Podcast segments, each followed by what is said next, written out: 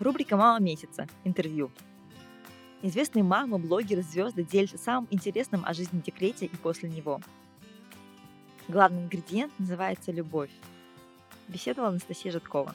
Она шла по полному залу собравшихся слушателей и материлась. Она была в ультракоротких шортах поверх красных велосипедок, в прозрачной черной блузке, из-под которой виднелся белый бра, на лице темные очки, на голове еще одни, на ногах дерзкие колготки в сеточку и шпильки – Люди в зале справились с первым шоком. Кто-то начал снимать, кто-то не скрывал улыбки. С разной степенью скорости, но все поняли, что это вульгарная девица и есть Светлана Фатеева, автор книги «Нескучный этикет», на презентацию которой они и пришли. А ее эффектный образ – гениальный прием, чтобы сразу с места карьер обозначить контекст. Думаю, этой зарисовки уже достаточно, чтобы понять, что героиня нашего сентябрьского номера – личность смелая и незаурядная – есть у нее еще одно примечательное качество. Она не ищет легких путей. Судите сами. 2016 год. Самый рассвет сети Инстаграм. У Светланы двое детей, но она не начинает вести блог о материнстве. Довольно простой в плане создания контента. И вести блог о своей профессиональной деятельности она тоже не начинает, хоть и является основательницей популярного агентства PR-кафе и настоящим профи в своем деле – нет, Светлана решает рассказывать истории о жизни известных людей арабского происхождения и обучать девушек правильно знакомиться с молодыми людьми на сайтах знакомств. Почему? Пожалуй, с этого и начнем наше интервью. Светлана, как вы выбирали тему для своего блога? В связи с тем, что жили мы в Дубае, тема блога сложилась сама собой. Я писала про Дубай своими глазами, часто про нетуристический Дубай, про арабов и их жен. И тема сайтов знакомств легла тоже сразу, так как я занималась много лет аналитикой сайтов, мужчинами, которые там обитают, анкетами, переписками, ну и как итог нашла там прекрасного мужа. Вы всегда очень стильно одеты. Если бы из вашего гардероба можно было оставить всего три любимые вещи, что бы это было? Джинсы, черный жакет, белая футболка. Что для вас самое сложное в материнстве? Я совершенно не умею играть с детьми в ролевые игры, поэтому очень рада, что они подросли, и мы играем в монополию и прочие более взрослые радости. Вы прочитали огромное количество биографий известных личностей. Наверняка у вас есть любимчики. Люди, чье жизнеописание особенно вас вдохновляет. Кто это? Шейха Моза, Беназир Бхуто, Иран Сенвер, Шавар Шкрапетян. Светлана, тема нашего номера – грани родительства. Мы много говорим в нем о бабушках, о разнице подходов к воспитанию и обо всех издержках межпоколенческого общения. Знаю, что вы очень близки с своими родителями. Есть ли у вас какой-то секретный ингредиент, который помогает людям разных поколений и воспитания жить в любви? Самый главный ингредиент называется любовь, а в него уже входят более мелкие, но не менее значимые для семьи – нежность, тактильность, взаимоуважение, принятие, возможность понять и где-то простить, желание радовать и баловать. Именно это, на мой взгляд, дает возможность вырасти счастливым детям, а потом родителям не впасть в депрессию после пенсии и хотеть жить подольше в окружении детей и внуков. Еще важный момент. Мы рожаем и растим детей для себя – не для того, чтобы потом с ними постоянно сидели наши родители. Помните, у родителей есть своя жизнь, свои планы. Все должно быть с радостью и с обоюдного согласия.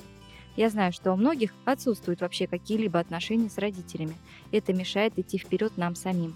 За этим кроются обиды. Детские обиды, которые мы уносим с собой в будущее. Единственный выход – простить. Если вашу маму не умела любить бабушка, то мама любит так, как она это умеет.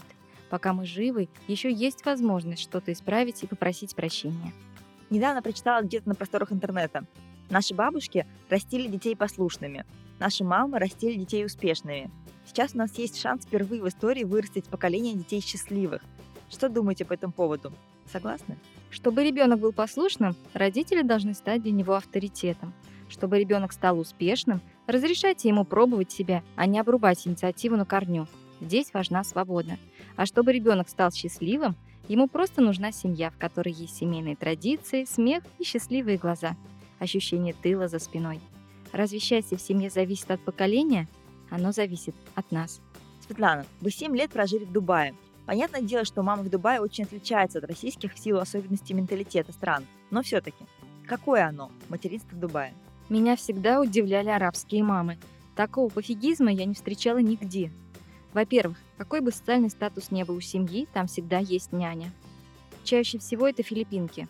Чтобы арабская мама занималась ребенком, я такого даже не припомню за 7 лет. Если же вдруг ты видишь, что такое происходит, значит это наша прекрасная мама, которая вышла замуж за араба. Материнство Дубая проходит под лозунгом «не париться». Арабки достаточно крупного телосложения, и у меня случился шок, когда я там родила дочь и зашла в бокс с новорожденными.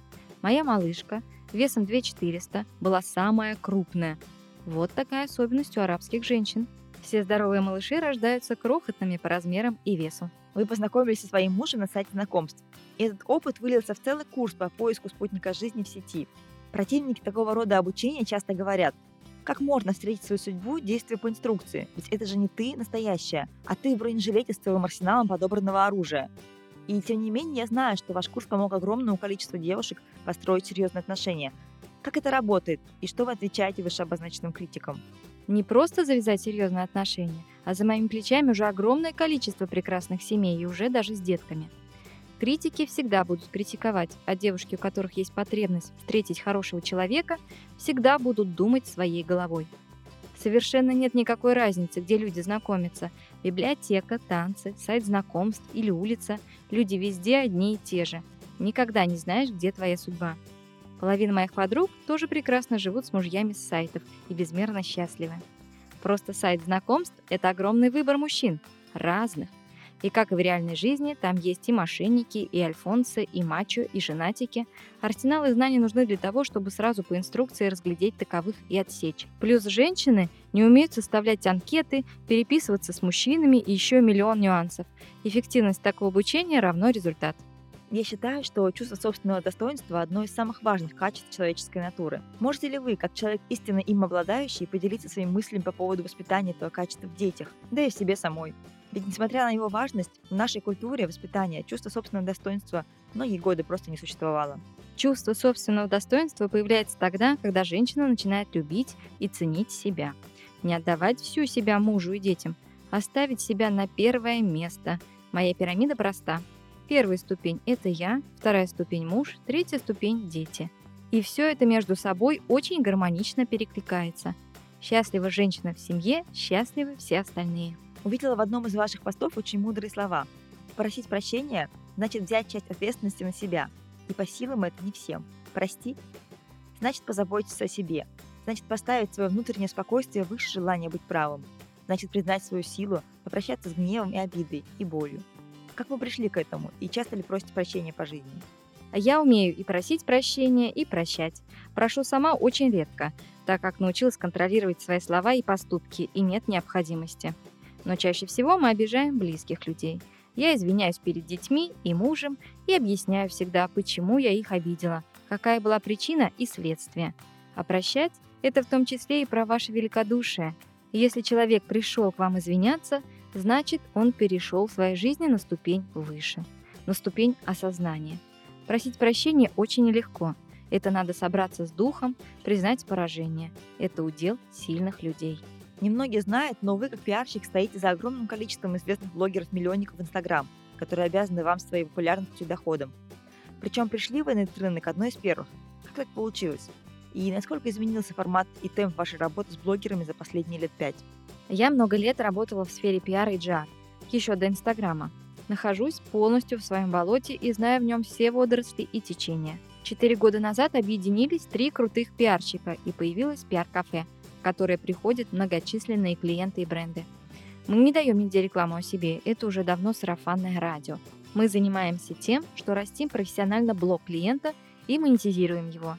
Также у меня есть личные клиенты, их очень мало, и это по моей большой любви – Темпы не сбавляем никогда, работаем 24 часа в сутки. Это специфика всей нашей команды. Вы очень много работаете, при этом вы мама двоих деток.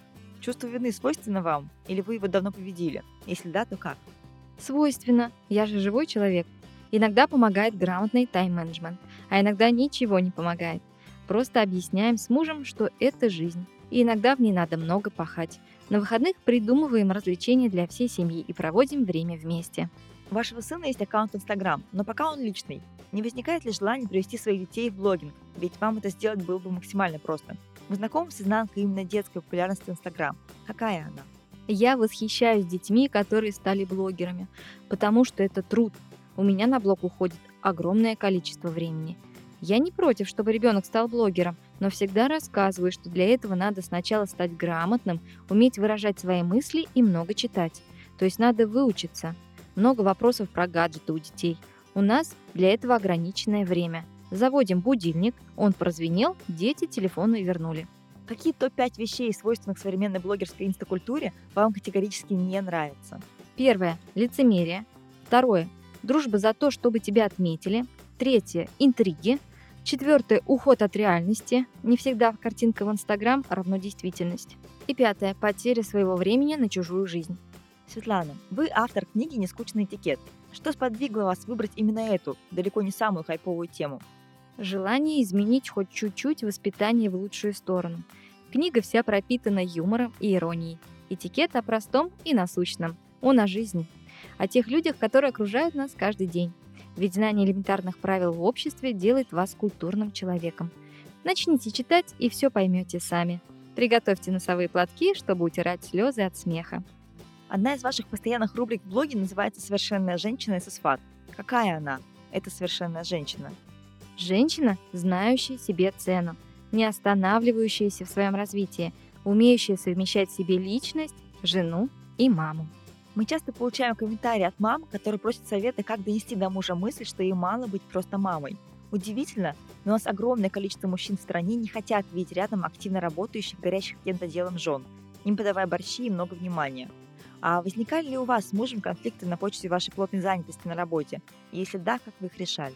Давайте разберемся, какие мужчины не хотят видеть рядом работающую и активно развивающуюся женщину. Те мужчины, которые боятся, что она их заткнет за пазуху и станет круче. То есть мужчины с низкой самооценкой. Но женщина сама выбирает себе такого мужчину, следовательно, вынуждена подстраиваться под него. Если же очень хочется расправить крылья, надо это делать и идти вперед, ничего не бояться. У нас никогда не было с мужем конфликтов на эту тему. Я умею совмещать и борщи, и ласку, и маму, и работу. Семья держится на том, что в ней не только любят друг друга, но и понимают. Если нет взаимопонимания, что второй половинке тоже необходимо развиваться, для меня это не отношения.